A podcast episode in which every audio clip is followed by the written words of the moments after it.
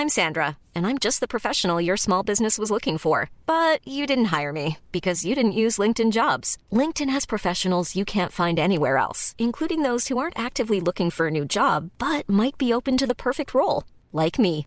In a given month, over 70% of LinkedIn users don't visit other leading job sites. So if you're not looking on LinkedIn, you'll miss out on great candidates like Sandra. Start hiring professionals like a professional. Post your free job on linkedin.com/people today.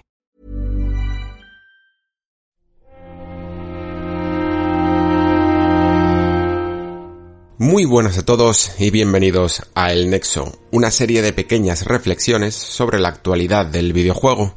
En el capítulo de hoy, dos juegos, dos juegazos. Pocas veces se tiene el privilegio de tener un mes tan bueno como ha sido este marzo de 2020 que que solo se recordará bueno en videojuegos, la verdad. En cualquier otra cosa, pues como una auténtica calamidad con la situación que estamos viviendo. Así que vamos a intentar seguir pasando este confinamiento de la mejor manera posible, hablando de grandes juegos, hablando bien, muy bien. Sabéis que realmente a la hora de explayarse en una crítica, de hecho suele ser casi más fácil extenderse en algunos puntos negativos que en los positivos, porque bueno, digamos que cuando algo falla tienes más cosas que decir, tienes más cosas que explicar sobre ello. Lo bueno es fácilmente sentenciado con adjetivos. Es maravilloso, es brillante. Pero durante la próxima hora y pico de programa nos sumergiremos en el reto de, esto ya os lo avanzo, de explicar por qué estos dos juegos son tan grandes. Cuáles son sus fortalezas y cómo han conseguido destacar en ellas. Doom Eternal y Half-Life Alyx nos transportan a otra dimensión, nos sacan un poquito de casa. Comenzamos.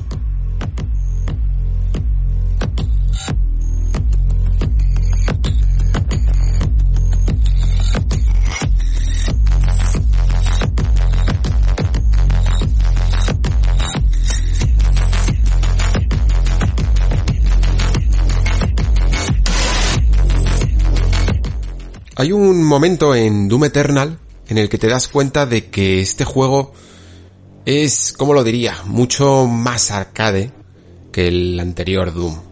Y mira que el anterior Doom ya era veloz, ya era desgarrado, pero este Doom Eternal eh, sube las revoluciones muchísimo. De hecho, una de las cosas que más me parecieron curiosas es que estaba pensando mucho en Devil May Cry 5 cuando jugaba Doom Eternal y me preguntaba por qué. Quizá a lo mejor me vino un poco la sensación porque en algunos momentos incluso este Doom Eternal te pone las típicas paredes de estas que aparece como una barrera de plasma, una barrera mágica o algo así. En este caso supongo que sería demoníaca. Y no te deja avanzar, ¿no? Convierte el escenario pues en lo que sabemos, ¿no? En las míticas arenas. No puedes salir de ahí. Y el hecho de dominar el espacio, de delimitarlo, está hecho por una sencilla razón. Doom Eternal quiere convertir aún más la experiencia en un correcalles, en un, en una sensación vertiginosa, en una sensación muy, muy, muy intensa, que yo creo que todos los primeros jugadores que, que están ahora mismo con el juego lo están notando, ¿no? Que se nota que todo, todo sube en intensidad, que la velocidad es mucho mayor, que te requiere muchísimas más acciones que el anterior Doom, y quizá en esta comparación eh, se puede aprender mucho, ¿no? De, de cómo puede cambiar un juego tanto en esta secuela cuando quizá el que lo vea sencillamente en un vídeo, quizá el que solo haya visto unos cuantos trailers, piense que la cosa no ha cambiado mucho, ¿no? Que al final todo esto pues se basa, no se basa en otra cosa que matar demonios.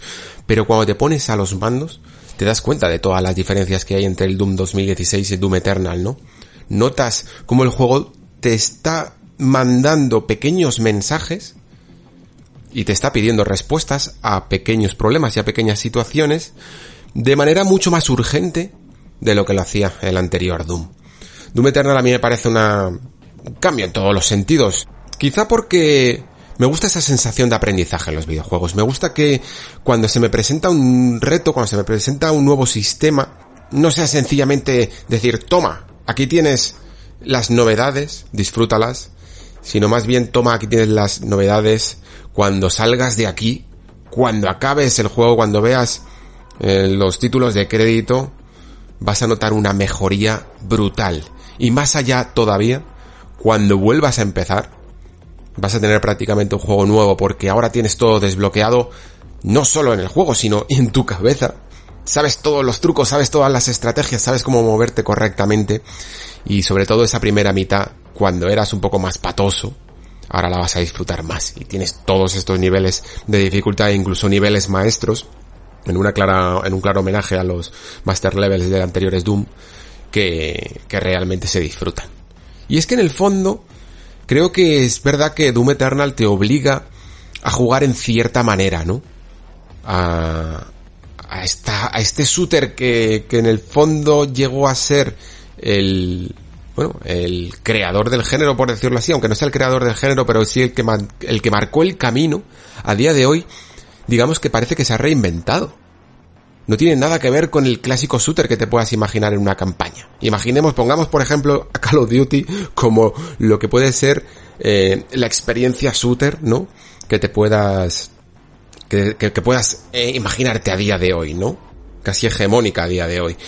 En el caso de Doom Eternal, es un juego muy muy especializado. No te pide sencillamente ser bueno apuntando y disparando. Te pide una correcta gestión de, de todos los recursos para estar vivo. Y por ello, creo que en el fondo Doom Eternal es un juego que, que se disfruta mucho más con el correcto nivel de dificultad. Y quiero decir correcto nivel de dificultad y no alto nivel de dificultad, porque incluso creo que si te pasas un poco de, de emocionarse con el tema de la dificultad y te pones en ultra pesadilla, te pones en los más altos niveles y no estás del todo cómodo, mm, se te puede hacer muy cuesta arriba. Creo que hay que afinar bien dónde está tu lugar en este juego y no pasa nada si al principio es en un bajo nivel o si ya has jugado a otros Doom puedes empezar un poco más alto, pero tienes que notar ese flow, porque es un juego de flow, completamente.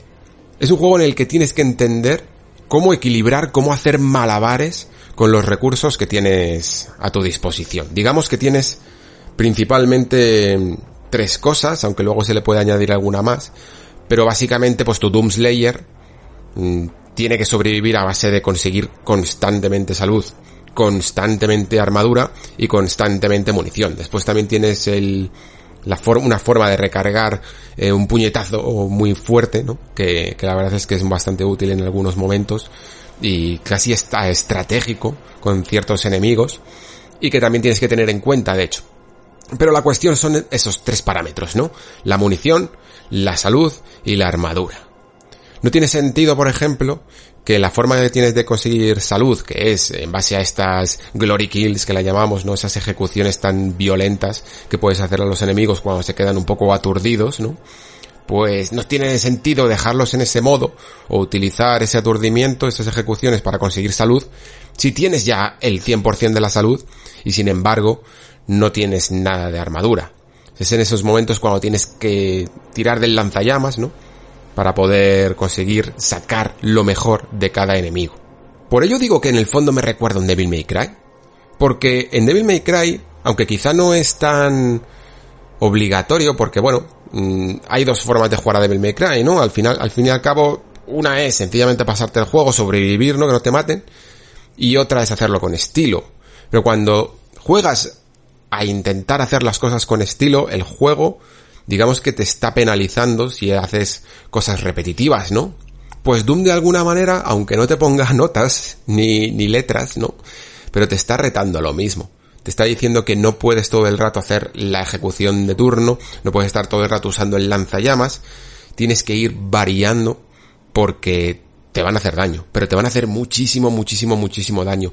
Y de hecho, si te gusta jugar a Doom con un determinado arma, que yo entiendo que haya jugadores de, que vengan a lo mejor de Doom 3, o que vengan de, de incluso del anterior Doom, y les encante sencillamente el uso de la super escopeta, pues claro, aquí que el juego te mande directamente mensajes de munición escasa, vas a ver prácticamente durante toda la partida un pequeño mensaje en la parte de abajo de, del HUD que pone munición escasa a, niveles que a lo mejor ni siquiera has llegado a ver en un survival horror, ¿eh?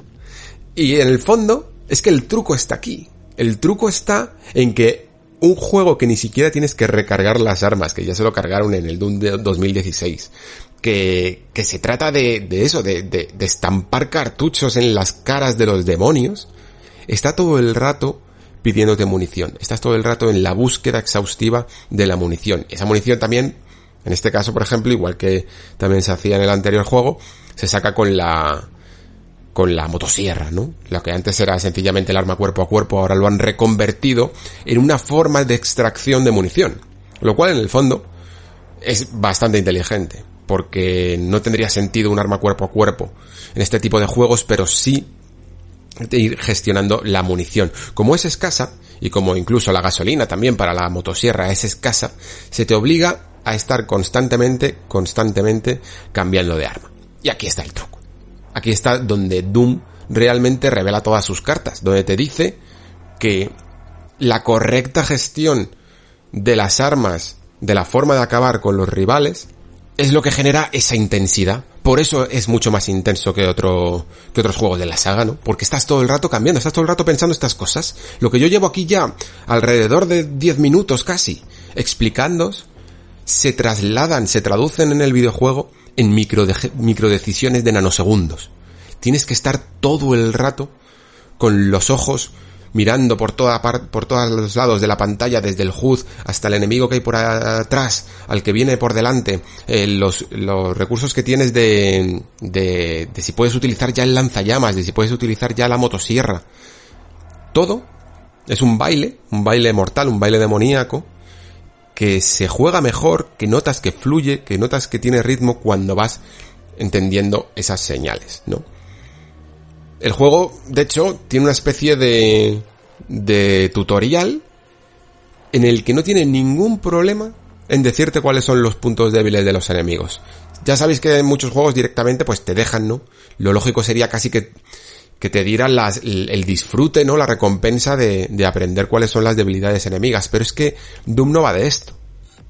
Doom va de entender las reglas para disfrutar más de las partidas desde el minuto uno.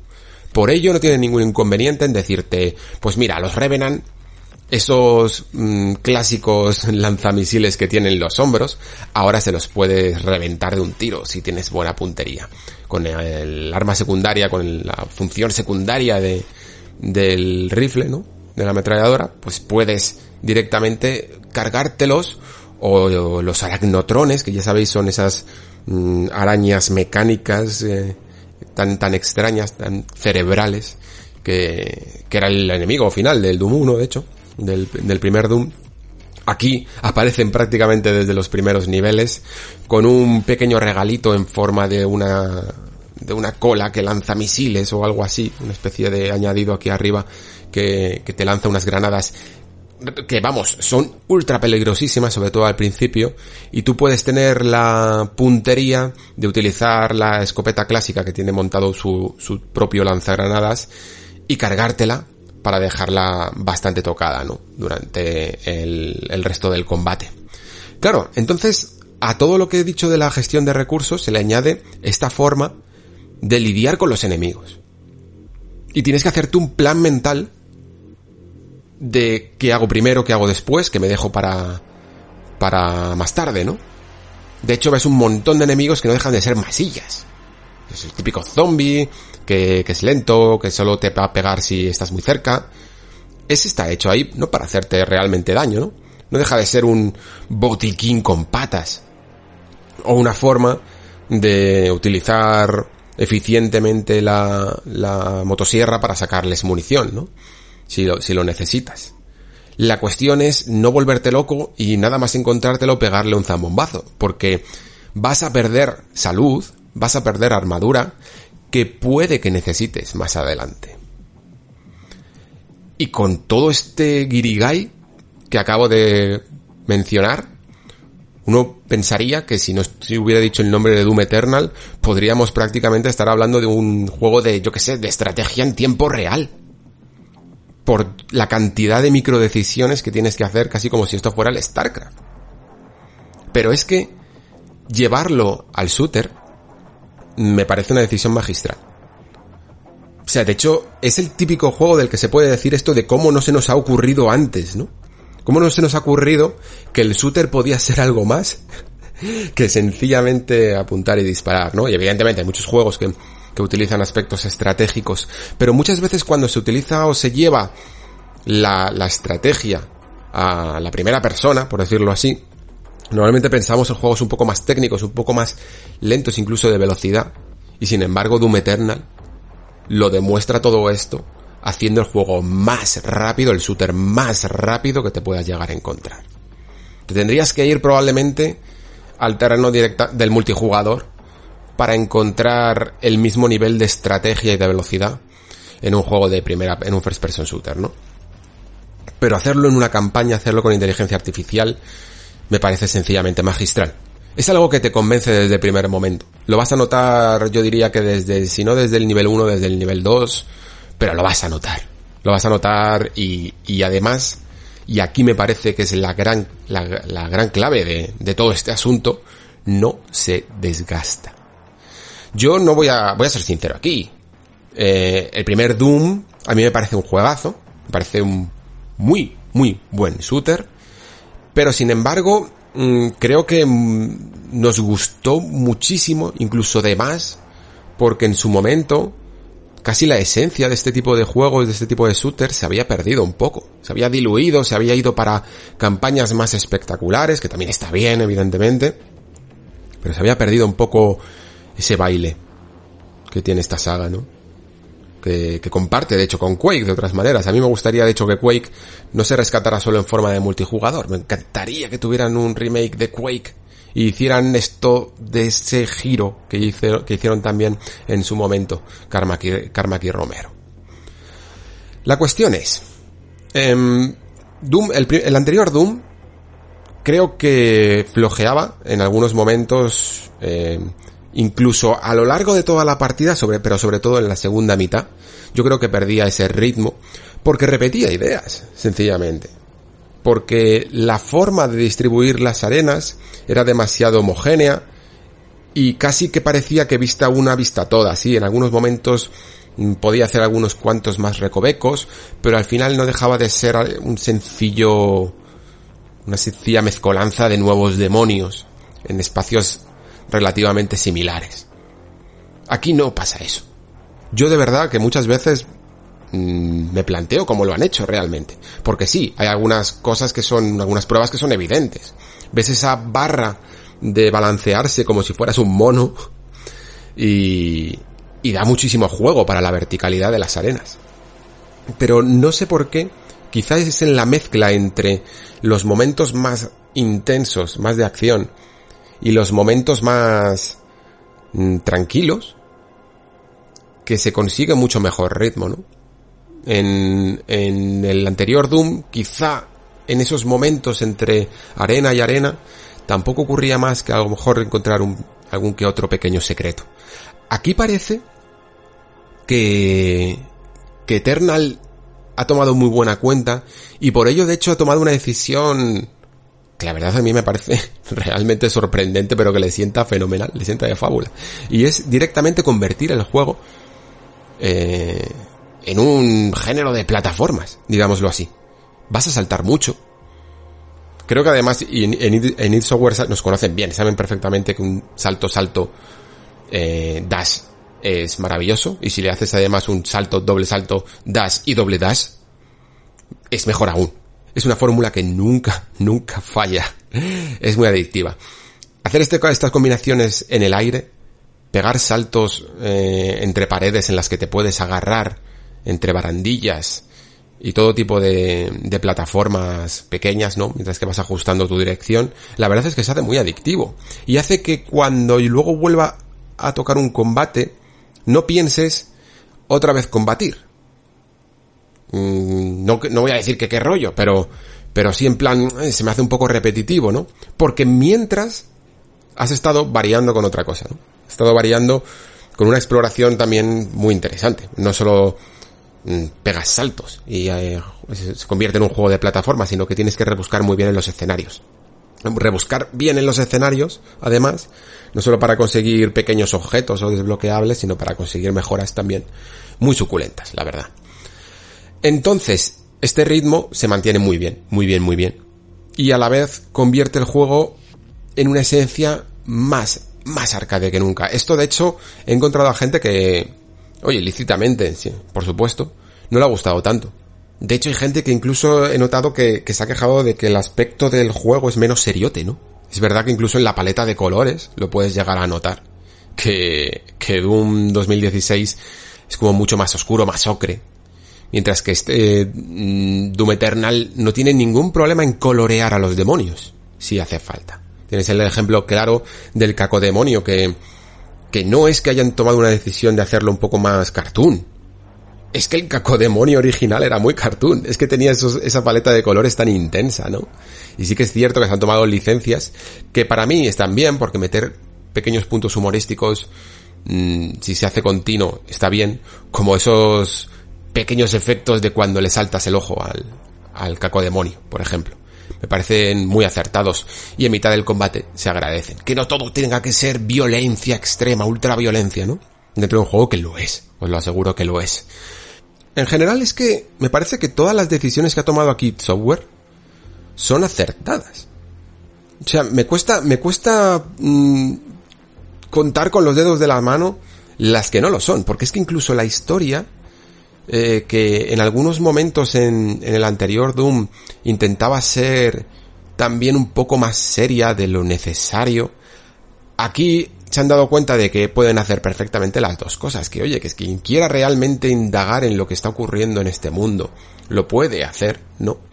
Y el que, y el que no quiera, pues directamente se, se salta todo y se va y, y, sigue y sigue adelante, ¿no? El que quiera realmente profundizar lo puede hacer con esa opción del códice donde tienes para leerte toda la Wikipedia de todo el lore que le han dado al universo Doom.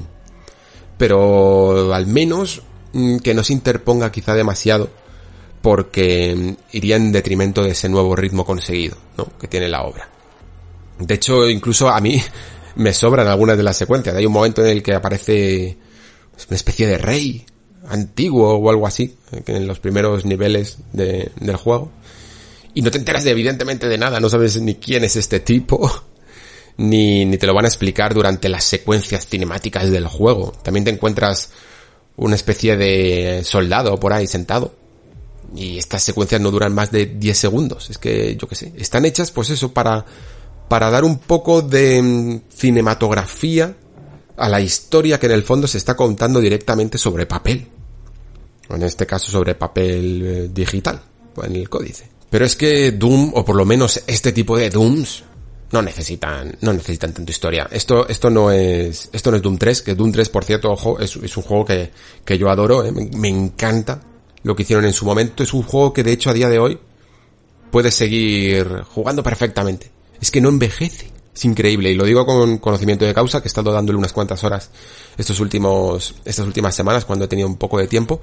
Y, y es maravilloso lo que sigue, lo que sigue consiguiendo este juego. Pero, pero esto no es Doom 3, esto es más un homenaje quizá a, a los dos juegos originales, ¿no? Yo siempre digo que Doom 2016 es al primer Doom lo que Doom Eternal es a Doom 2 Hell on Earth. Y se nota muchísimo. Es que además hay hasta homenajes clarísimos. La vuelta al rifle de plasma original con el diseño clásico. En vez de ese rifle de plasma estándar que teníamos en la anterior entrega. Te deja la, mm, la prueba indiscutible de que quieren captar esa esencia que tenía el que en el fondo es el juego más recordado, ¿no? Doom 2, Hell on Earth, es el Street Fighter 2 de la franquicia. Y siempre lo va a ser, aunque luego salga juegos maravillosos, rarezas maravillosas, como en Street Fighter, de hecho, también. Y salgan juegos mm, que te gusten más, que juegues más. Pero siempre va a estar ahí Street Fighter 2, ¿no? pues Doom 2 siempre va a estar ahí también, siempre vas a poder volver a él. Y este Doom Eternal se nota que quiere, que quiere volver a traerte ese infierno sobre la tierra, ¿no? Mm, de hecho es que lo notas. El primer capítulo creo que se llama así, Infierno sobre la Tierra, y te deja bien patente lo que significa, ¿no? Lo que de hecho en el, en el Doom 2 original, por evidentemente esos... Eh, el momento técnico en el que te encontrabas, a mí me costaba mucho Mm, entender lo que estaba ocurriendo, sobre todo que pues, en su momento yo ni, ni, sabía inglés cuando lo jugué, ni, prestaba mucha atención a la historia de estos juegos, y ni siquiera me estaba dando cuenta de que estaba luchando en la Tierra. Yo pensaba que seguíamos en una estación de estas random o que sencillamente eran niveles, ¿sabes? De la, igual que cuando en Wolfenstein 3D te dicen que estás en un castillo, pero realmente tú solo ves paredes de piedra y ya está, ¿no? Ni siquiera te puedes imaginar cómo es la distribución de ese juego en un castillo, no hace falta ni siquiera, pues igual en Doom 2, cuando te ibas a un nivel que se llamaba suburbios, yo no pensaba que estaba en unos suburbios, de unas calles de, del planeta Tierra, ¿no? Pero aquí sí, aquí se nota mucho la destrucción y, y la y esa ambientación de lo que podría ser una verdadera invasión demoníaca. Una invasión demoníaca que fijaos que incluso aunque no te interese mucho la historia, pero no han querido ni siquiera simplificarla. Se nota que hay mmm, que está bien pensada, que no se trata sencillamente de una invasión demoníaca. Y creo que eso en ello también influye mucho ciertos niveles que a lo mejor no estábamos, cierto diseño de niveles que no estábamos acostumbrados a, encontrar en este tipo de juegos, ¿no?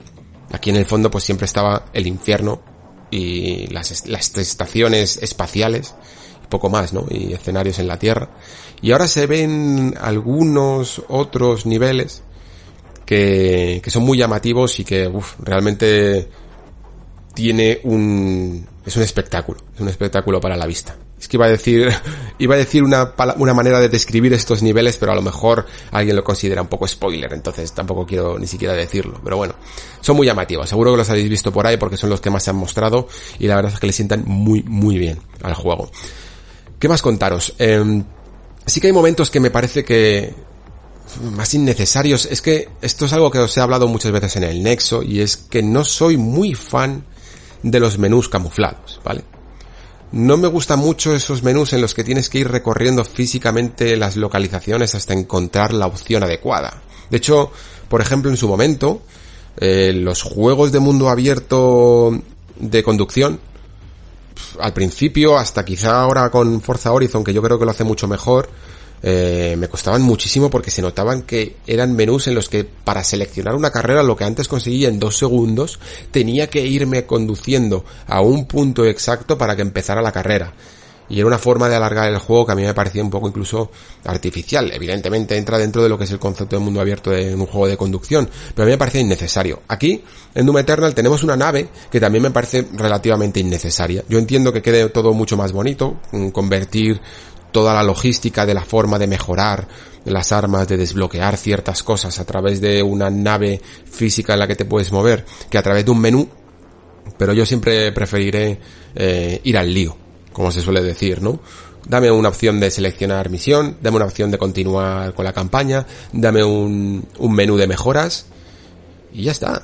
Es que no necesitamos mucho más a mí realmente este tipo de, de, cosas me parecía que ya las estábamos incluso dejando olvidadas me ha sorprendido un poquillo volver a verlas en este Doom Eternal. Pero bueno, la cuestión es que, mm, que lo que más quizá me haya gustado de Doom, aparte de esta intensidad que he intentado describiros, y también sobre todo de, buf, del diseño de, wow, el diseño ya no solo de los escenarios, sino de los enemigos, que incluso respetando un poco cómo son sus formas, la manera en la que se despedazan es absolutamente maravillosa. No hay nada como pegarle un doble escopetazo a un enemigo y, que sobreviva, y que tenga la suerte de sobrevivir para que veas lo que le has causado, ¿no? Porque es que se le desgarran los músculos, se, se, le quedan con el hueso carne, eh, eh, al aire, ¿no? Eh, cuando luego encima le haces una ejecución es que lo puedes ver con detalle todo lo que has causado. Es maravilloso. Es absolutamente increíble, es una especie de, no sé cómo llamarlo, violencia estética, gusto por la violencia estética, que no, se, que no es sencillamente crear carnaza, crear carnicería, ¿no? Lo típico de reventar un cuerpo en pedazos, sino que es hacerlo bien, hacerlo con gusto. Pero aparte de ello, como decía, una de las cosas que más me ha gustado es que se nota que en Doom Eternal, y esto me encanta, siempre que un desarrollador hace esto, lo que os voy a comentar, suele funcionar. No digo que 100% de las veces, pero suele funcionar, que es cuando no se limitan, cuando no piensan, no, esto, esto, no pega, ¿no? Esto no casa con nuestro espíritu. Mm, si es divertido, si es una buena idea, si hace que el jugador se divierta, da igual incluso que parezca extraña, ¿no? Da igual que tu Doomslayer esté balanceándose como un mono en barandillas si lo hace divertido. Da igual que veamos cadenas flotantes en llamas dando vueltas en un claro homenaje a Super Mario si, si es si lo hace divertido, ¿no? Si, si crea un nuevo reto. Es algo que, por ejemplo, decíamos mucho de Titanfall 2, ¿no? Que, se, que parecía que se habían vuelto locos en la campaña.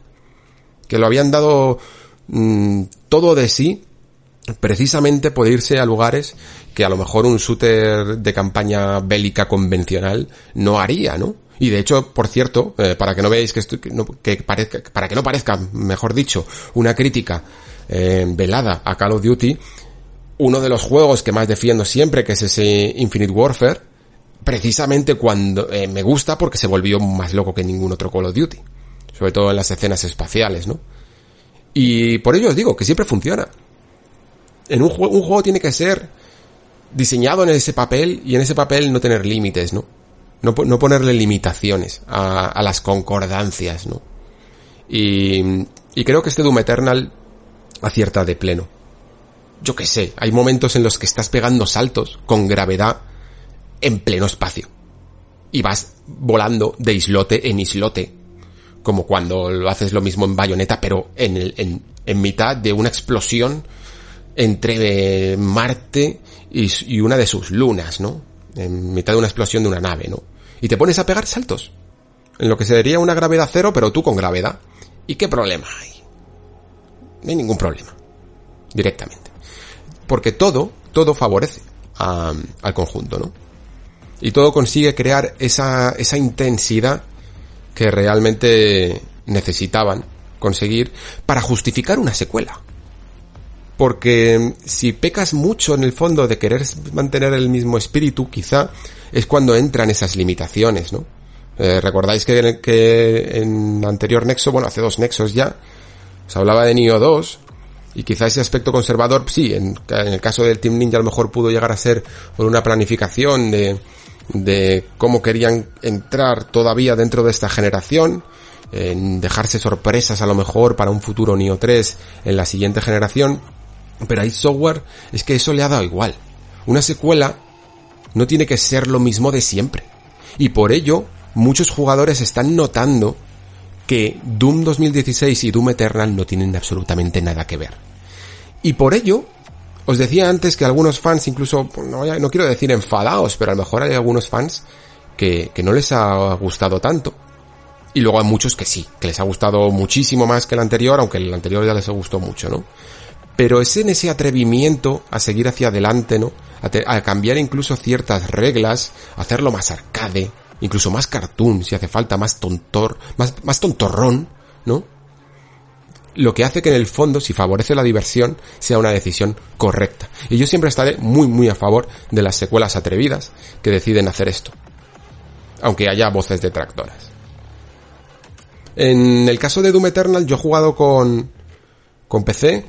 Y digo esto porque, los, los que estéis jugando en consola, mmm, me pareceréis que, eh, que, estáis desarrollando una habilidad increíble con los pulgares que incluso toda la vida jugando no habríais conseguido, ¿no? Porque, porque yo de, en el, en, en ratón he hecho cosas que digo, uy, esto que acabo de hacer, eh, no sé exactamente si lo hubiera conseguido con la misma precisión o si me hubiera atrevido a hacerlo con, con un mando entre las manos, ¿no?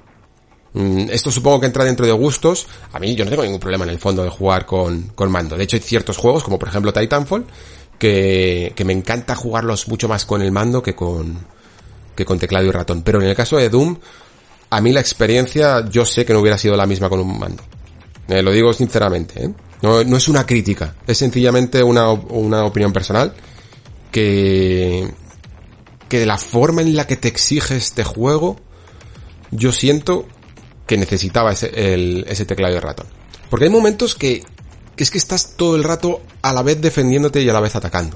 Mientras que piensas qué es lo que necesitas, tienes que estar corriendo todo el rato por el escenario para esquivar eh, a los enemigos y a la vez tienes que estar dándote la vuelta rápidamente para, para lanzarles una granada, para detener su avance mientras que piensas qué es lo siguiente que deberías de hacer, cuál es el siguiente enemigo que deberías de abordar, Todas esas micro decisiones que os contaba antes, hay que hacerlas muy rápido y a mí el ratón me permitía hacer ciertas jugadas que me ayudaban en ello. Por ejemplo, hay una granada, tienes una granada estándar, pero luego la puedes cambiar por una granada de hielo, ¿no? Esa te permite congelar a los enemigos, a varios enemigos a la vez, incluso si están muy cerca, em, durante unos segundos. Luego los puedes reventar a tiros, pero también te sirve, por ejemplo, pues para huir, buscar un botiquín que, que sabes más o menos dónde está, pero que necesitas el tiempo para, para encontrarlo, para llegar ahí, ¿no?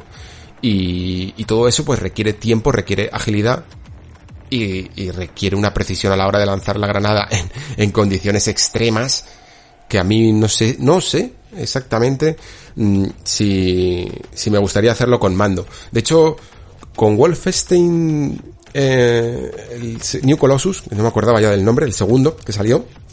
El primero lo jugué con PC, el segundo lo jugué con, con mando porque en el análisis me lo mandaron para, para Xbox. Y, y yo y yo notaba en ese juego que, uff, que las cosas no me estaban fluyendo exactamente igual que con un ratón, la verdad.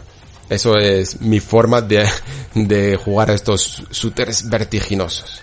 Pero quedaros con este último apunte. Y es que me atrevería a decir que Doom Eternal es probablemente uno de, el, el mejor shooter. Es que iba a decir ya uno, pero creo que puede ser el mejor shooter de la generación.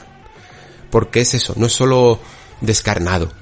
Es, es inteligente. Es un juego muy, muy, muy inteligente.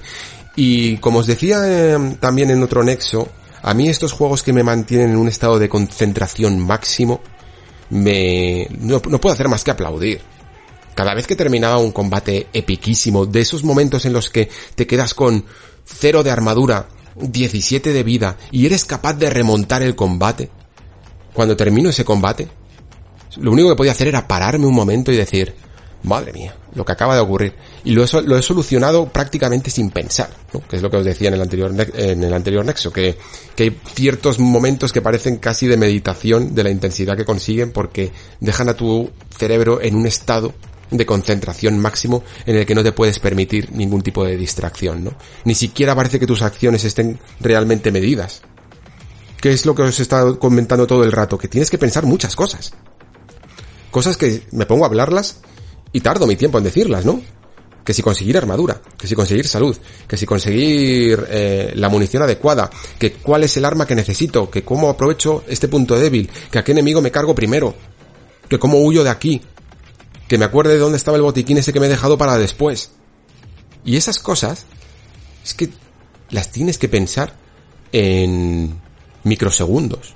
Y como no las puedes pensar en microsegundos, yo creo que lo que potencia Doom Eternal es actuar por instinto, un instinto primario que tenemos dentro de nosotros y que el juego llega a él, te lo saca y tus manos a veces parece que se mueven solas. Es maravilloso. Entonces, claro, cuando un juego consigue esas cosas, ¿qué queréis que os diga, chicos? ¿Qué queréis que os diga? Pues que estamos ante el mejor shooter de la generación.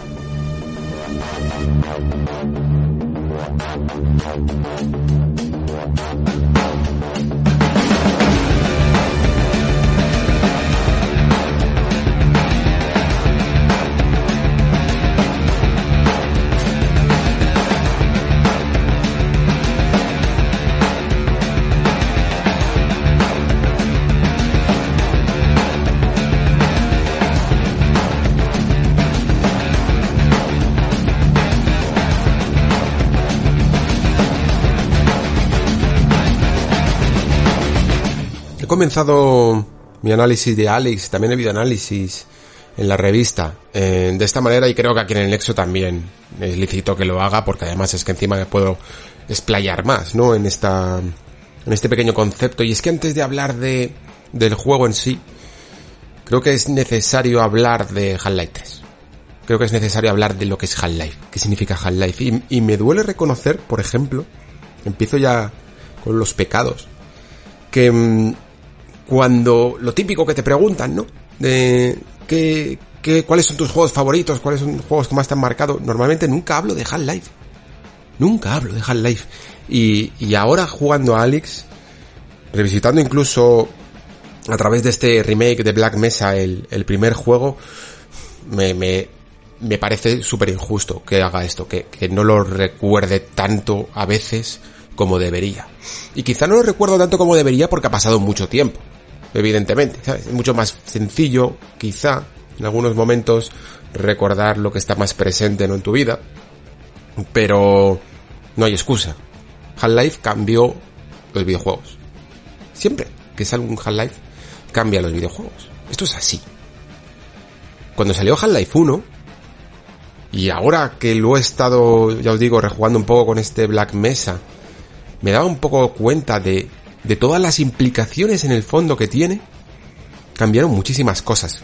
Para empezar, una de estas que os digo que, he pensado mientras jugaba Black Mesa es que el primer nivel, o sea, lo que es toda la primera escena de presentación de Half-Life 1, es un walking simulator. Tal cual. Hasta el momento en el que coges la palanca, de hecho, todo, todo, todo es sencillamente narrativa ambiental. Recorrer el escenario, de vez en cuando algunas cuantas conversaciones.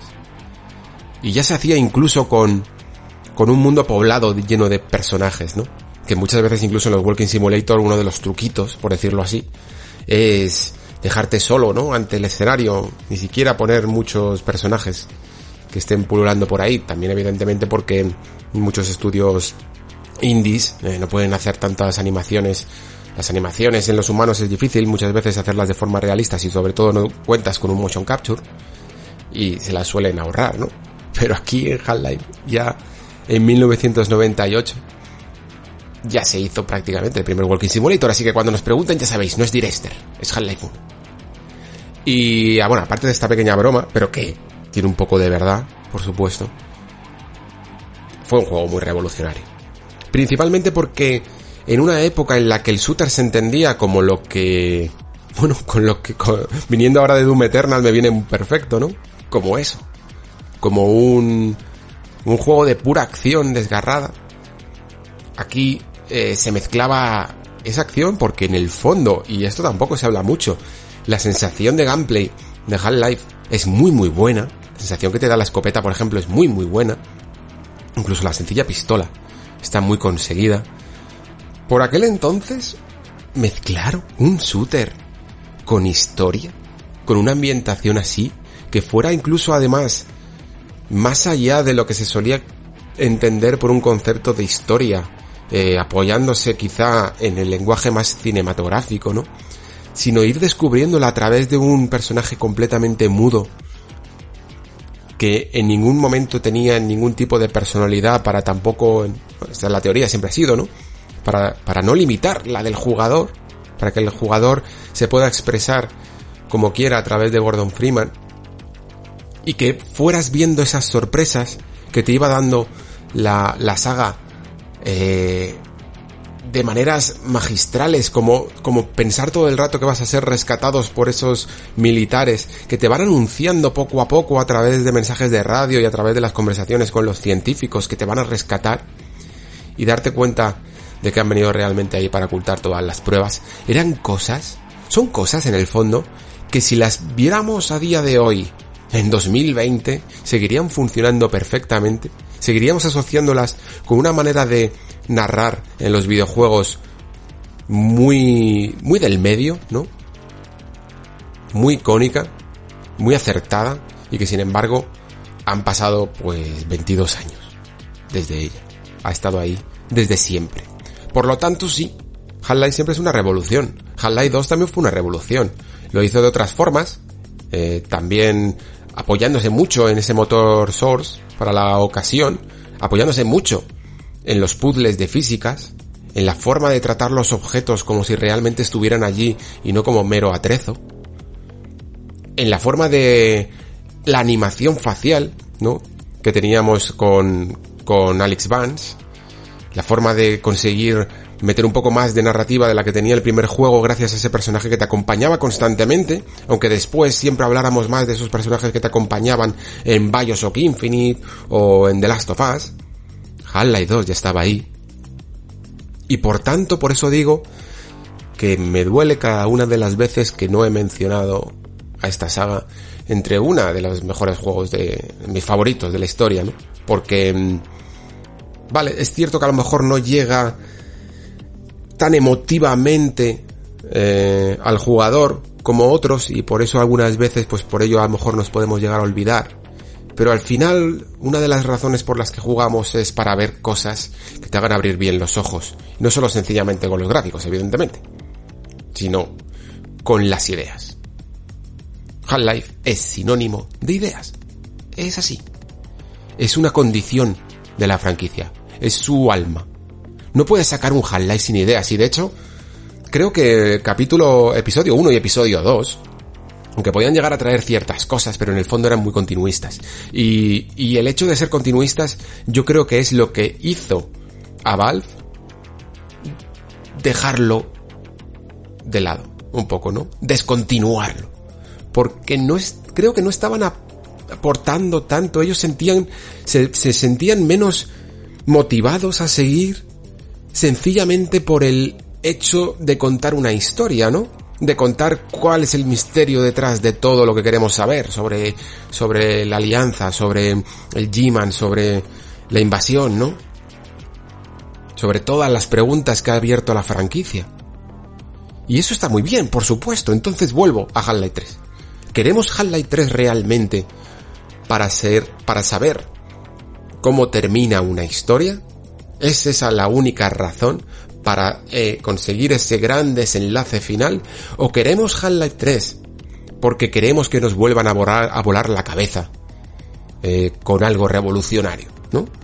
Con algo que realmente digas, esto ha avanzado el medio, como hicieron su primera y segunda entrega. Como hizo Portal también, se puede asociar perfectamente al universo. Y creo que, que Valve, quizá evidentemente también pecando de, de, yo qué sé, casi hasta de síndrome del impostor. Después de episodio 1 y de episodio 2, sintió que no volvía a, a meterse con esta franquicia si no era para volver a revolucionar los videojuegos. Al menos a su manera, evidentemente.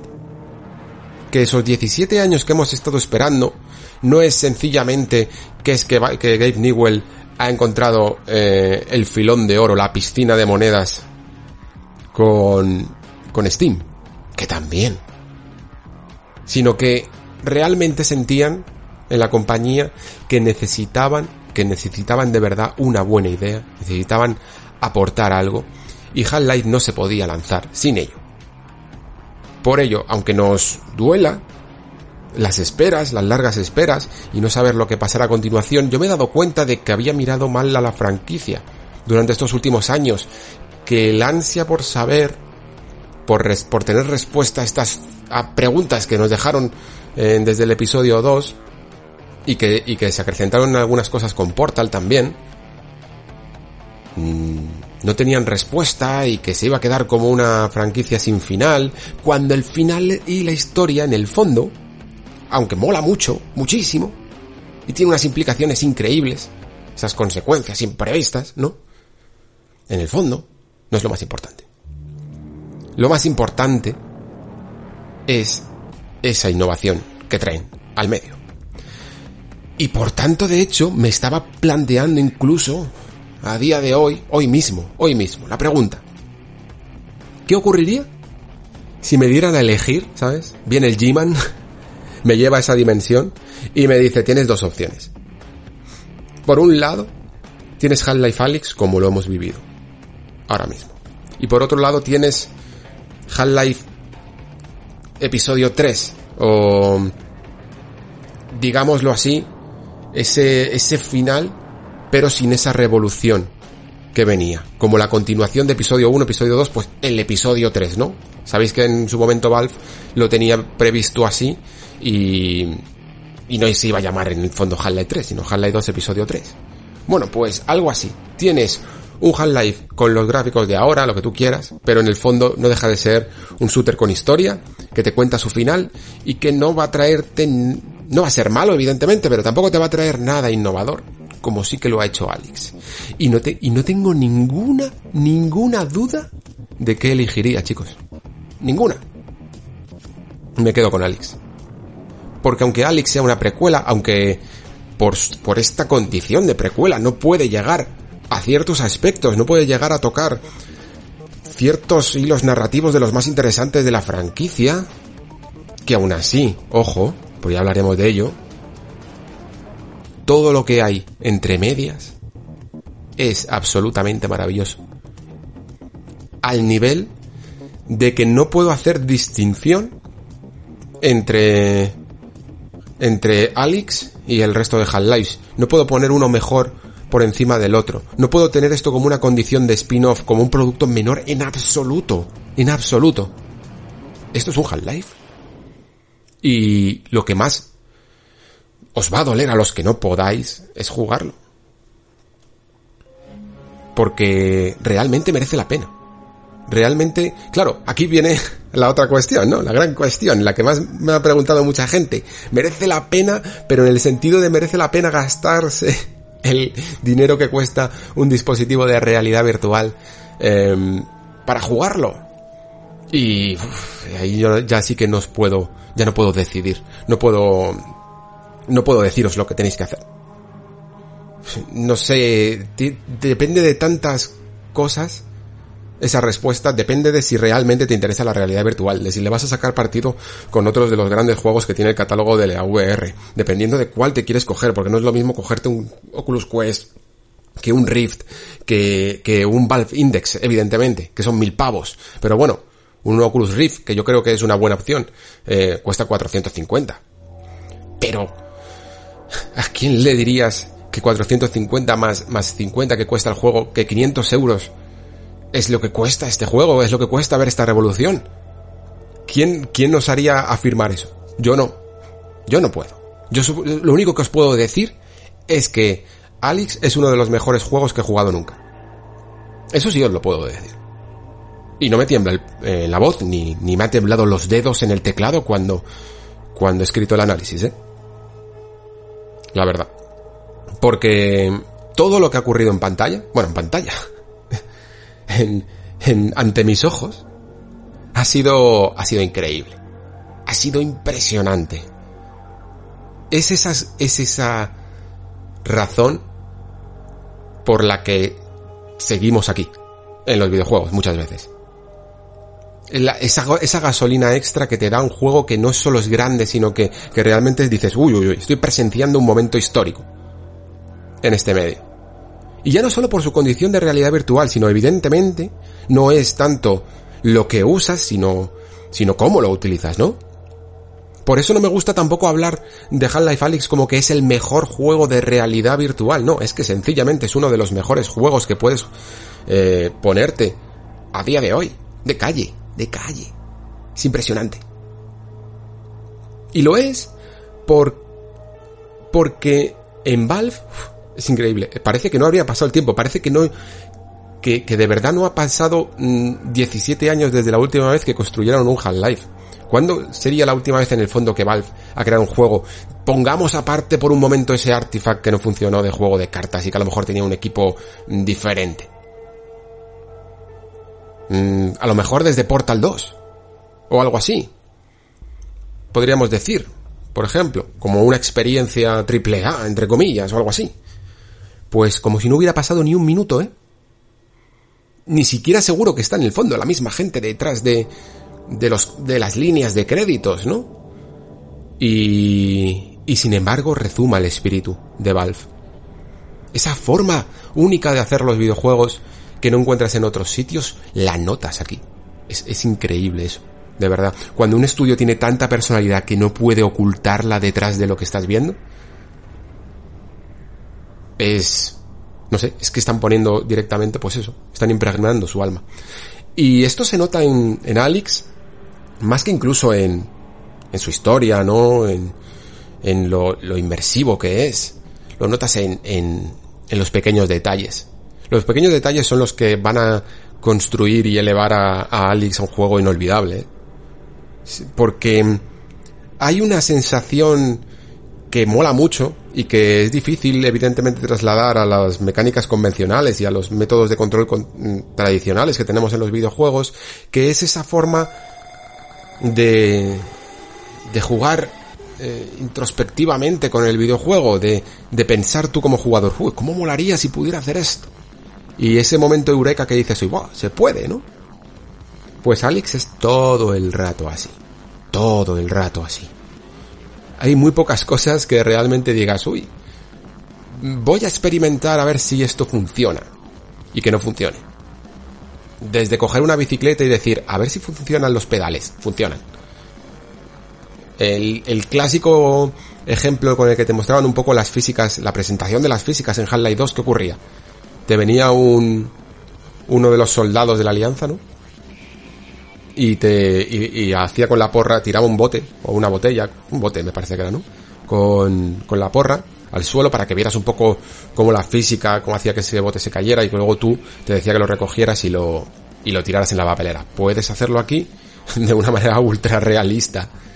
Puedes tirar a canasta, ¿no? Y evidentemente que no es, no son cosas que sean condición única de que las tenga este juego porque, porque evidentemente muchos juegos de realidad virtual ya han experimentado con ellas y, y ya las hemos podido hacer. Muchísimas, muchísimas cosas. Mirar a través de una mirilla es algo que yo ya he hecho en Farpoint.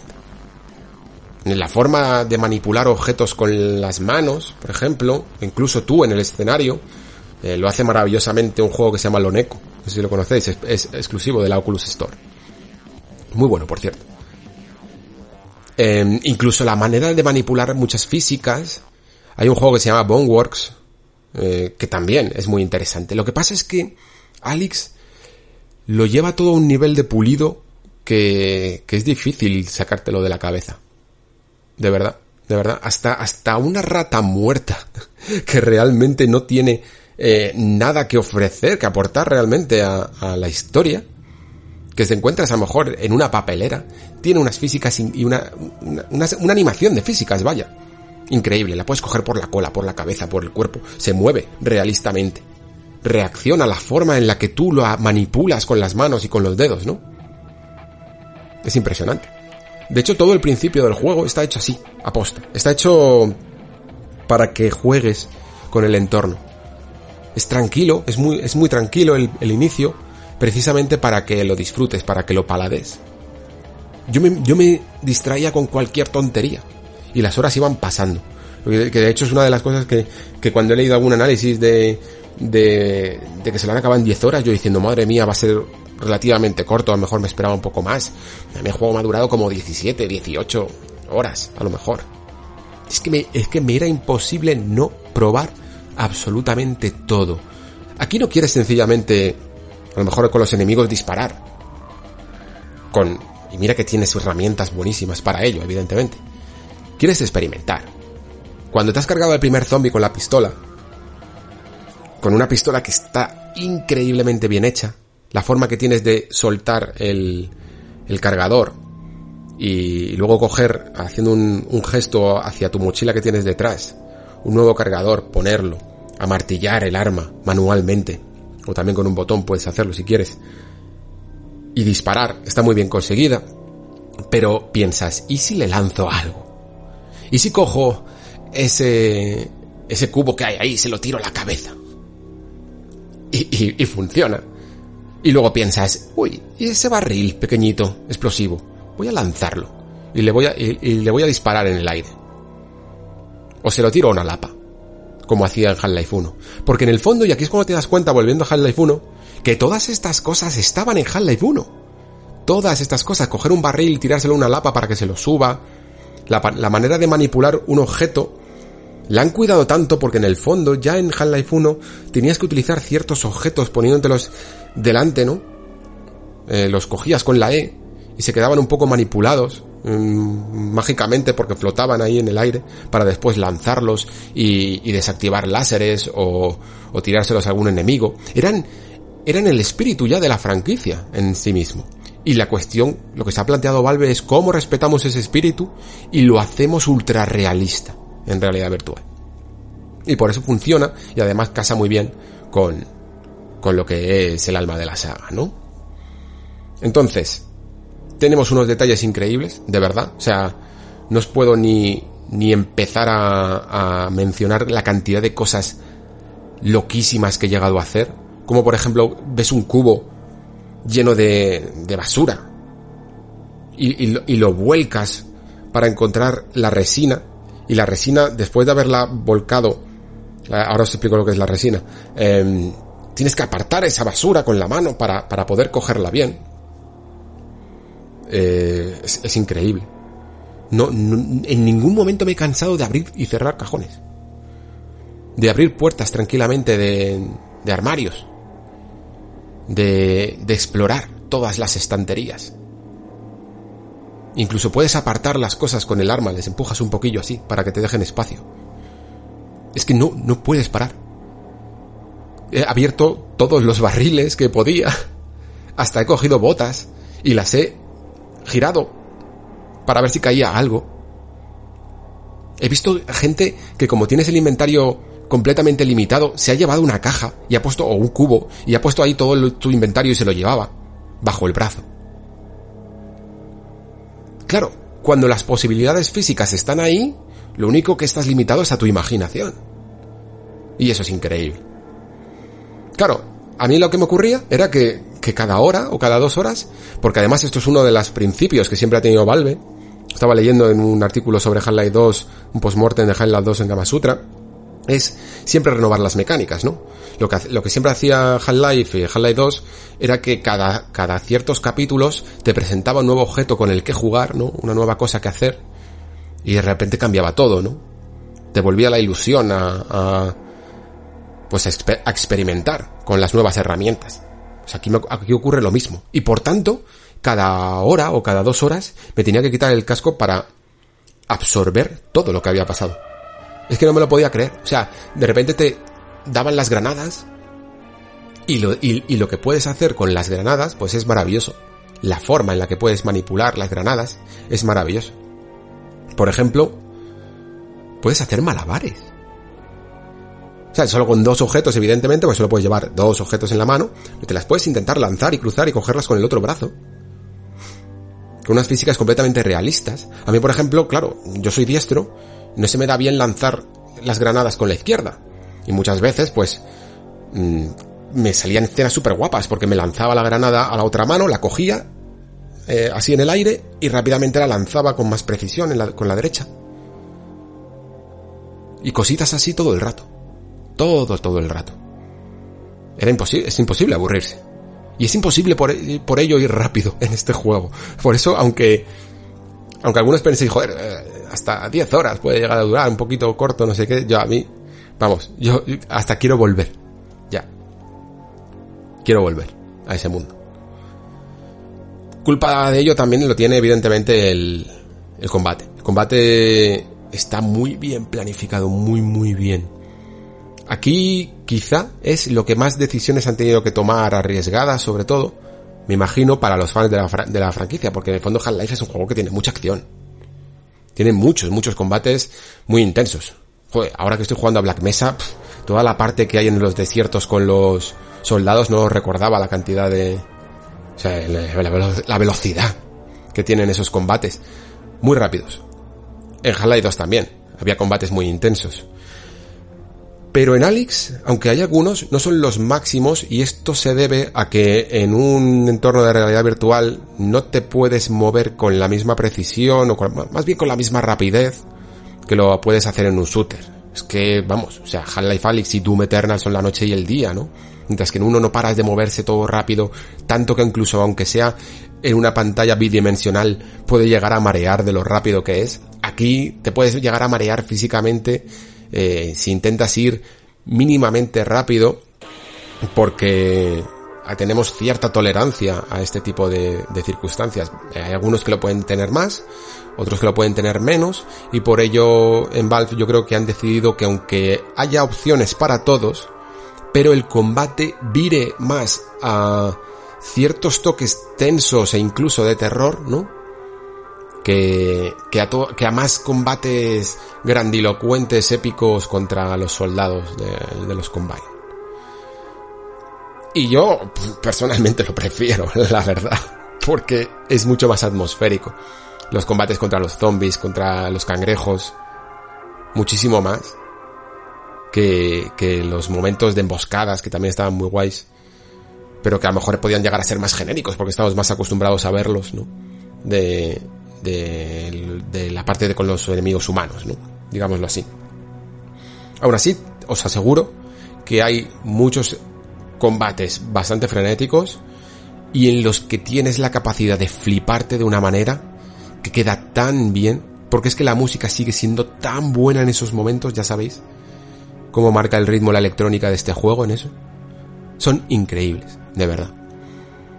Pero me gusta casi más el hecho de ir despacito, de mirarlo todo, de ir rebuscando por, por el escenario absolutamente todo, de empaparme de, de, la, de las pequeñas historias que cuentan los escenarios. Y para eso tienes que mirar muy bien uno a uno, mm, que lo acercan casi más al, al survival. Un survival evidentemente limitado porque tampoco te vas a quedar nunca sin, sin muchas balas, ni nada de eso. Pero que sí que guarda muy bien esa tensión porque, bueno, los survival en VR tienen una forma de afectar al jugador que creo que ningún juego fuera de la realidad virtual es capaz de conseguir y es el ponerte a un nivel de tensión eh, único. Es decir, yo me he pegado unos sustos con, con, un mando en las manos o con teclado y ratón a nivel de que el ratón se me ha, se me ha pirado del, del susto que me ha dado, ¿no? Pero rápidamente vuelvo a apuntar y, y ya está. Y soluciono el problema si me sale bien la jugada. Pero aquí realmente cuando te pegas un susto, cuando te pones nervioso, es que el cargador no entra en, en la pistola. Es que se me cae al suelo. Y entonces generan situaciones de, de, que me he puesto demasiado nervioso y ahora tengo que coger el cargador y volver a ponerlo, o a veces lo dejo ahí y cambio de arma. Y me pongo nervioso real y me tiembla el pulso. Y no puedo apuntar bien, o se me olvida, o no tengo la tranquilidad ni la, ni los reflejos como para, ya sabéis, amartillar el arma un poco con la izquierda, para apuntar por la mirilla tranquilamente, pensarme el tiro y disparar bien con, con, con un tiro certero. Te pones nervioso y disparas como si, yo que sé, como si fueras un gángster ahí de cualquier manera. Como un patán, como lo que eres, porque no, no sabemos disparar armas. Muy bien, vamos. Pero otras veces te sale todo súper bien, te flipas un montón y eres John Wick. Y es increíble también. Y para mí ese, esa dicotomía entre esos momentos que salen bien, esos momentos que salen mal, generan mm, situaciones completamente únicas en este juego. Y es todo gracias a la física. Sigue, Half-Life sigue, Alex, con la misma idea. La física lo es todo. Todo, todo, todo, todo. Hay cosas que no os puedo contar porque me, he propuesto que, que esas sorpresas no las voy a contar que os aseguro que son las mejores. Me refiero, por ejemplo, me refiero a un capítulo, no lo voy a contar, no os preocupéis. El capítulo 7, que se llama Jeff, me parece uno de los mejores episodios que he visto en un videojuego jamás. Impresionante, de verdad. Tiene, tiene ideas que, que cuando las estaba, eh, cuando las estaba realizando digo, espera, espera, esto va, esto va así, esto es así, de verdad. No sé, o sea, mm, te quedas sin palabras, de verdad. Es que, es que, es que... Estoy intentando encontrar, de verdad chicos, estoy intentando encontrar las palabras para ello. Y por, eso, yo, yo como crítico muchas veces eh, soy cauteloso con otros juegos porque siempre le quiero dar espacio a que cuando llegue esto necesito que realmente se entienda que hay una diferencia entre esto y todo lo demás. Por eso siempre peco de cauteloso, no me entusiasmo en el fondo con, con otras experiencias que, que las encumbramos, ¿no? Porque sé y reconozco esta sensación que he tenido en ciertos momentos en mi vida de jugador, que cuando llegan son únicas. Y de verdad, creo que Half-Life Alyx es, es único la, la forma que tienes de recorrer Ciudad 17, fijaos que incluso sí que me ha parecido que en algunos momentos a lo mejor peca de meterte demasiado en interiores, pero aún así se las ingenia para ser variado, se las ingenia para llevarte desde la más absoluta oscuridad a través de una linterna eh, hasta localizaciones en las que la flora alienígena ha absorbido tanto, ha conquistado tanto el escenario, un simple hotel, por ejemplo, que, que, lo que parece que has viajado a Sen. Que parece que te han teletransportado de nuevo a ese planeta. entiendes mucho mejor todo, todo lo que ha ocurrido en este universo, en Alex, yo diría, y muchas veces sin, sin necesidad de que te lo cuenten. Y aún así lo que te cuentan, aunque en algunos momentos es bastante revelador, en general tenemos de nuevo las, típicas conversaciones pues como teníamos en Half-Life 2 entre Gordon y Alex, lo que pasa es que aquí las tenemos a través de la radio con Russell, ¿no? Que es este ingeniero que, que nos da los maravillosos guantes, ahora os hablaré un poco de los guantes, y que es los que marcan la diferencia. Las conversaciones que tenemos son más de diálogos afilados, de, ese, de demostrar ese humor que sabe hacer la franquicia, que sabe meterte en un misterio, pero a la vez nunca pierde ese sentido del humor y son maravillosas pero luego evidentemente el plato fuerte siempre llega al final. También hablaremos ahora de la historia, porque me quiero centrar en esos guantes. Los guantes son la clave de todo. Los guantes son la evolución del arma gravitatoria que hemos encumbrado y que, y que en comparación con los guantes palidecen. De verdad. Porque en el fondo el arma gravitatoria no dejaba de ser la evolución de lo que os he contado antes, del hecho de pulsar E delante de un objeto y que se quedara suspendido en el aire pues con el arma gravitatoria lo que podíamos hacer era más o menos hacer lo mismo pero a, otra distancia, ¿no? Pero aquí la forma de atraer el objeto es mucho más manual. Es prácticamente como tener el, la fuerza, ¿no? De Star Wars a la hora de atraer objetos. Es lo mismo. Lo que pasa es que lo hacemos con la ciencia. Y lo hacemos con un pequeño movimiento en el que cuando apuntamos un objeto con, con nuestra mano, hacemos un giro de muñeca hacia, hacia nosotros, así, clac y el objeto viene. Y justo cuando viene, abrimos la mano, la volvemos a cerrar. Esto físicamente, ¿eh? Abrimos la mano, la volvemos a cerrar y lo capturamos. Y os puedo asegurar que es la mecánica más guay. Es una mecánica que, que engancha, que, no puedes parar de hacer. Hay ciertas mecánicas en los videojuegos que son buenas porque dan ese gustito, ¿no? Que siempre hablábamos, ese game feel. Pero también esa, ese vicio de querer hacerlas todo el rato yo mencionaba en el análisis el esquive y el tiempo bruja de bayoneta, ¿no? Es algo que mola hacer. O sea, incluso aunque pudieras jugar de otra manera, querrías hacerlo por el gustito que da, ¿no? El lanzamiento del hacha y volver a cogerla en God of War. Lo que os contaba antes en Doom del salto, doble salto y dash. Que siempre funciona, ¿no? Que funciona desde un Doom hasta un Metroidvania. Funcionan siempre. Esas mecánicas, ¿no? Pues los guantes son así.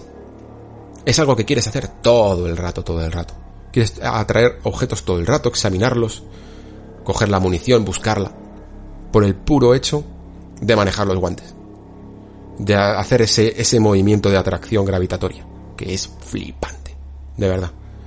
Y además es que a veces hasta te pones a jugar, dices, pues tiro con la izquierda, lo cojo con la derecha, me lo paso a la izquierda. No puedes dejar de, de, de jugar con el juego de una manera pura. Eso es, es como, no sé, como algo que debemos de tener desde la infancia, ¿no? A la hora de experimentar con las posibilidades que tenemos a nuestro alrededor y que se queda ahí arraigada, ¿no? Y luego algunos eh, videojuegos pues la hacen aflorar otra vez. Pues Half-Life yo creo que es uno de ellos. Entonces, ¿qué me falta por comentaros? Bueno, las... Sí, los puzzles también. Eh, los puzzles me han gustado mucho. Tiene, yo diría, dos tipos de puzzles. Eh, unos que son como más rompecabezas, ¿no? Tipo holográficos, que juegan mucho con la tridimensionalidad, con, con la profundidad, con poder ver las cosas esféricamente, por decirlo así. Y hay algunos que me han encantado, que son los que puedes ver, tienes un arma, bueno, un arma es una especie de herramienta, que mm, que eh, puedes mirar a través de las paredes, eh, los cables, la conexión eléctrica que hay dentro de los tabiques. Y tienes que ir guiando y cambiando unos, unos interruptores, ¿no? Para llevar la, la corriente eléctrica y cada vez se van haciendo más complejos y más complejos hasta que tienes que mirar todo el escenario y lo hace muy muy bien, muy muy bien. Me ha gustado muchísimo. Siempre animaba a hacer un puzzle. Era maravilloso. Nunca se hacía pesado. Cuando un juego que no va de puzzles presenta este tipo de puzzles y nunca en ningún momento te cansas de ellos, es que están bien hechos. Ya os digo, hay algunos que son más sencillamente entretenidillos y hay otros que son un verdadero disfrute. Pero es que luego aparte tienes los típicos puzzles que son dentro del propio juego, ¿no? Que son ambientales también. Y que, y que eso se lleva en la palma. Hay menos, pero cuando resuelves uno, es una maravilla. Y, no siempre tienen que ver sencillamente con el escenario en sí, sino muchas veces incluso con peleas, con enemigos, con formas de salirte con la tuya que, que te dejan loco. Porque de nuevo te vuelven a dar esa sensación de espera, espera un momento. ¿Se puede hacer esto? Y cuando lo haces, dices, wow, qué bestialidad, qué bestialidad. Luego además las armas, eh, hay un hay un pero que podría ponerles quizá, que evidentemente acostumbrados a la, a la franquicia y a esa ese catálogo, no esa armería que siempre teníamos con nosotros, eh, se pueden hacer pocas porque en el fondo solo tenemos la pistola, la, la escopeta y, y el rifle de pulso. Pero te das cuenta de que sí, aunque podría echar de menos, me habría gustado por ejemplo ver interacciones físicas con, con un arma de cuerpo a cuerpo o con una especie, con la ballesta, para, para hacer escenas de francotirador, por ejemplo, que creo que les habría sentado muy bien. Mm, me cuesta mucho criticar la escasez de armas porque cada arma tiene mucha más complejidad. Esto es como, esto es como lo que se habla entre Dark Souls y Bloodborne, ¿no? Sí, Bloodborne tiene muchas menos armas que Dark Souls, pero digamos que las mecánicas y la profundidad que puedes sacarle partido a cada arma es mucho más compleja y hay muchos jugadores que preferimos incluso, yo de hecho al principio que prefería el catálogo de armas de Dark Souls y luego me di cuenta de que no, no, no, me quedo con Bloodborne, me quedo con Bloodborne.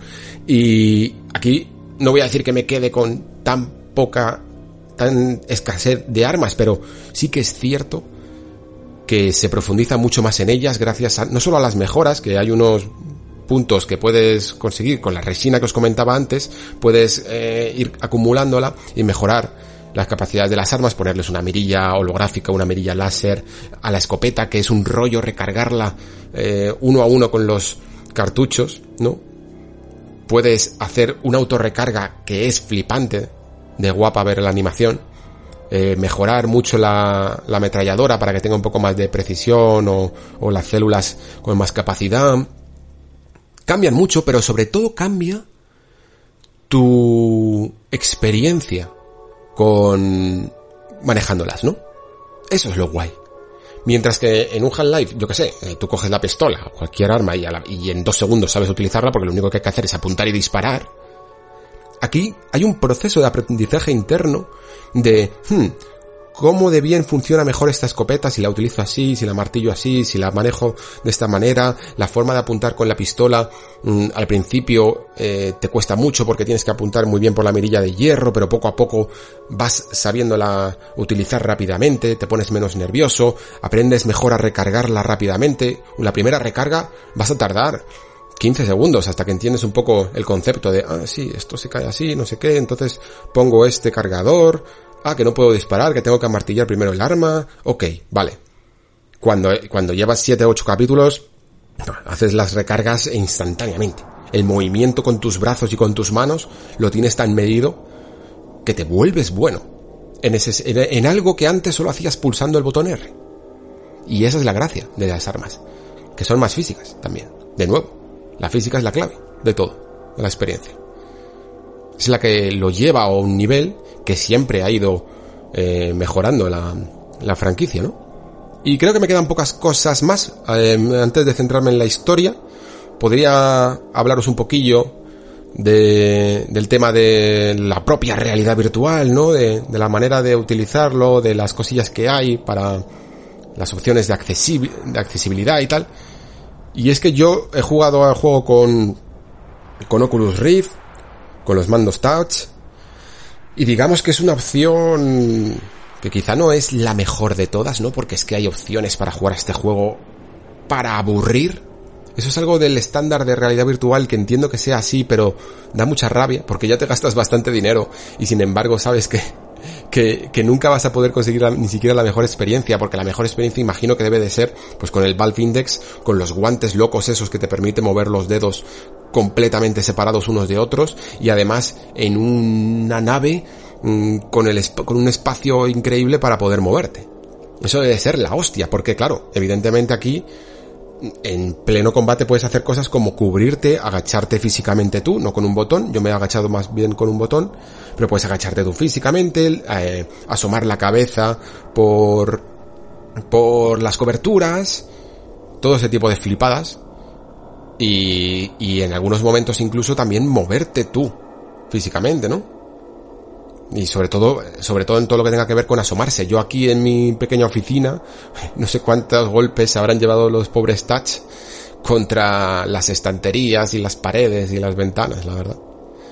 Porque mi movimiento era limitado. Pero también me demuestra, aunque algunas veces he probado tanto configuraciones de pie como sentado, que, que todas valen, que una vez que, que consigues las opciones adecuadas para tu forma de moverte, tus posibilidades de moverte en un entorno virtual, pues que todas funcionan muy bien, la verdad. Eh, yo de hecho he generado ya casi una tolerancia al movimiento fluido que me ha permitido moverme bien eh, con el stick hacia adelante.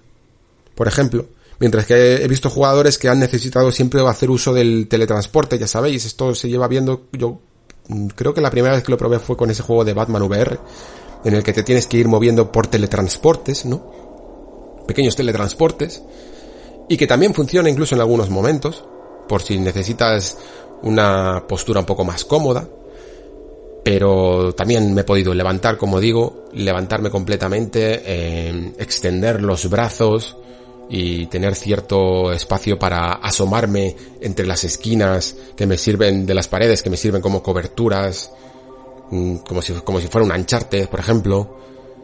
Muchísimas cosas que te permite el juego que son maravillosas. Tiene incluso un, una forma de, de utilizar los brazos, que yo entiendo que ha habido alguna crítica hacia esas manos flotantes, ¿no?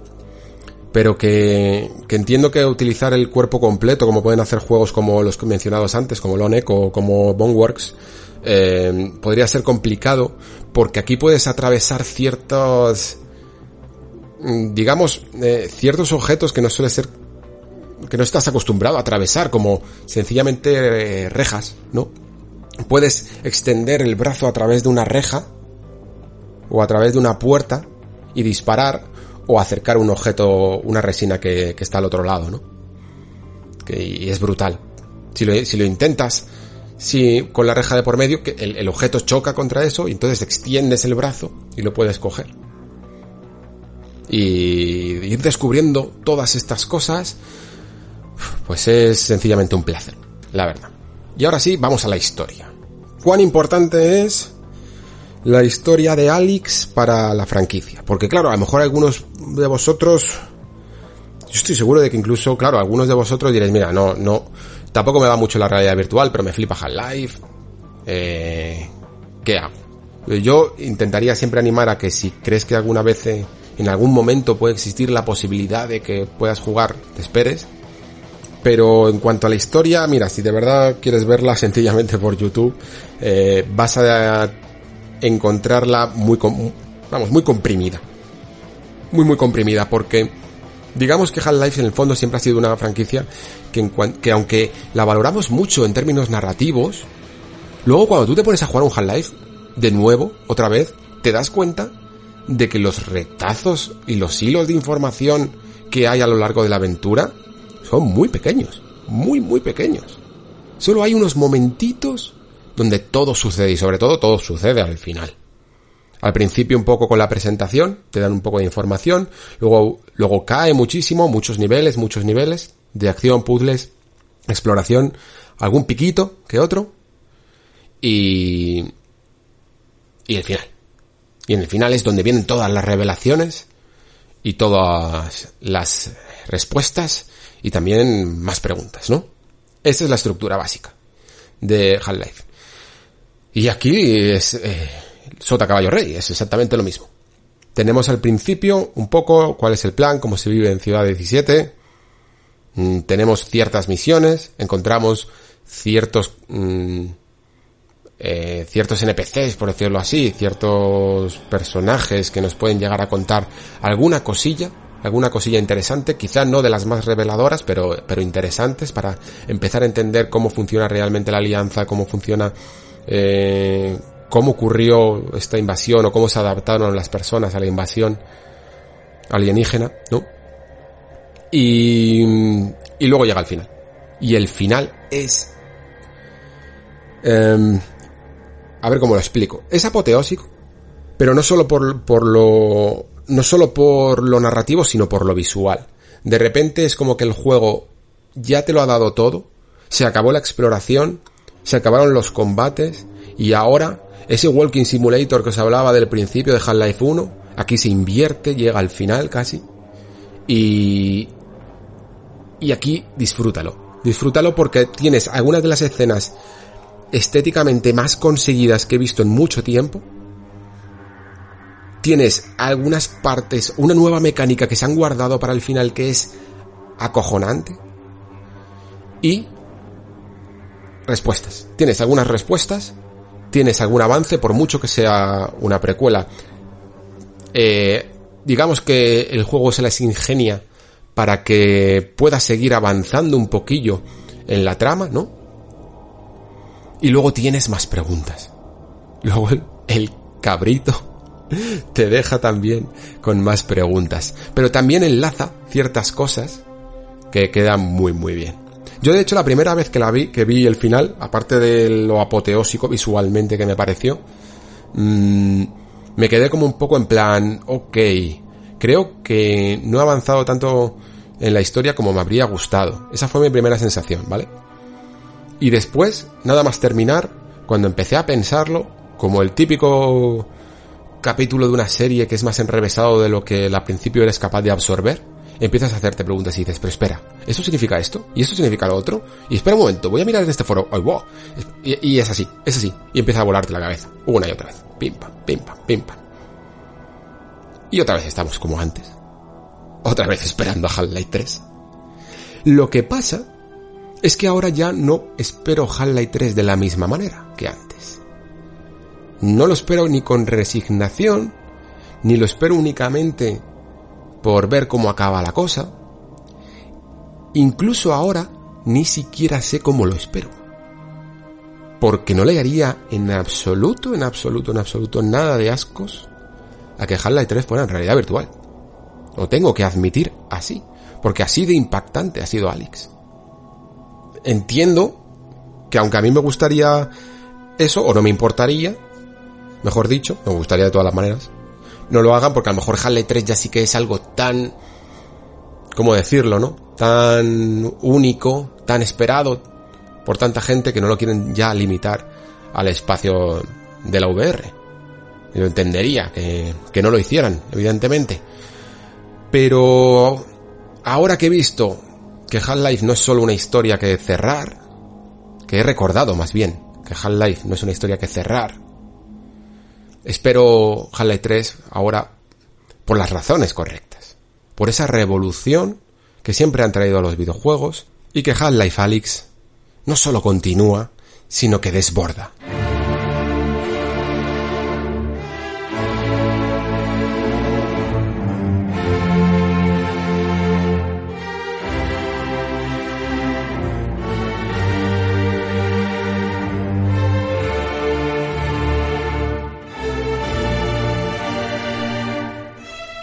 Y hasta aquí el programa de hoy. La verdad es que a uno, uno se queda contento cuando tiene la suerte de poder hablar también de algunos videojuegos, ¿no? Recientes.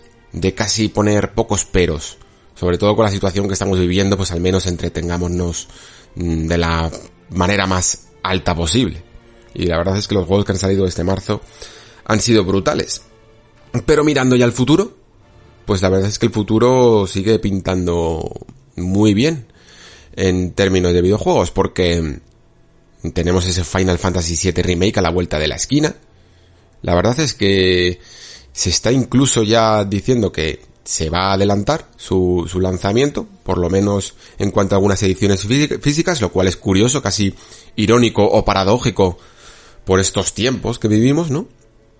Que al final incluso aquel que pueda pensar que puede disfrutar de manera más cómoda de él accediendo a su compra digital se vaya a, vaya a ver que, que, que lo tiene que conseguir más tarde que aquel al que tiene que ir un mensajero a su casa. La verdad es que son tiempos locos. los que estamos viviendo.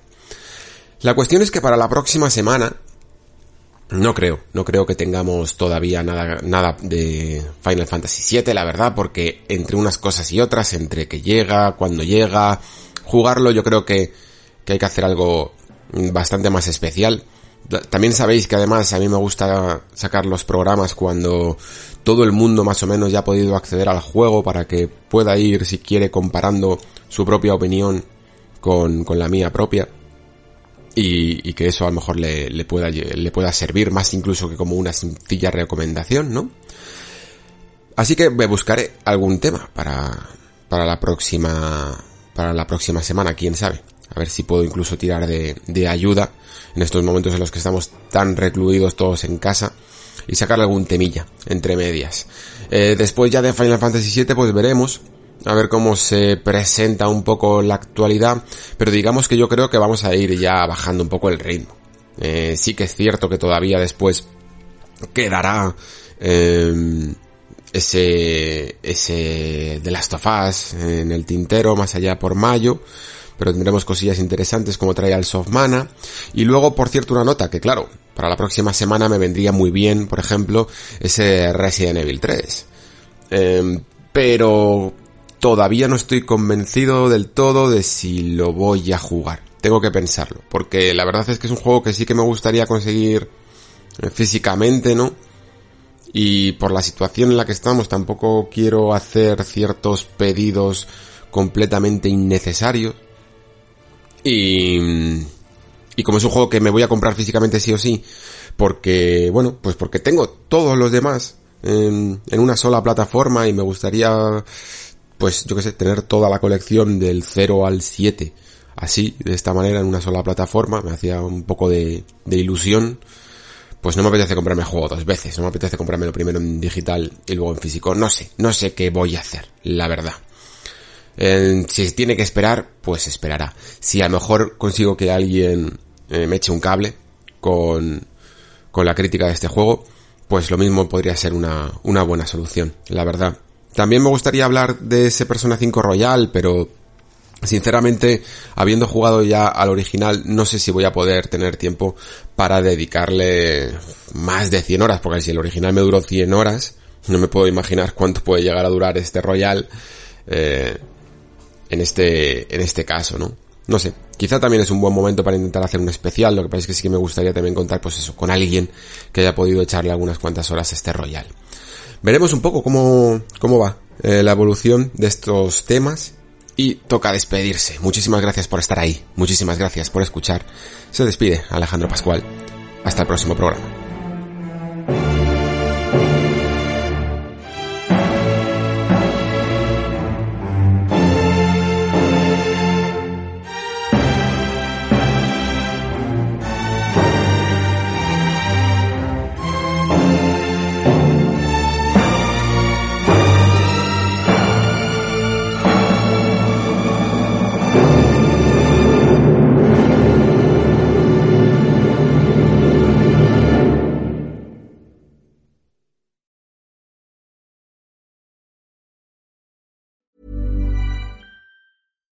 Hi, I'm Daniel, founder of Pretty Litter. Cats and cat owners deserve better than any old fashioned litter. That's why I teamed up with scientists and veterinarians to create Pretty Litter.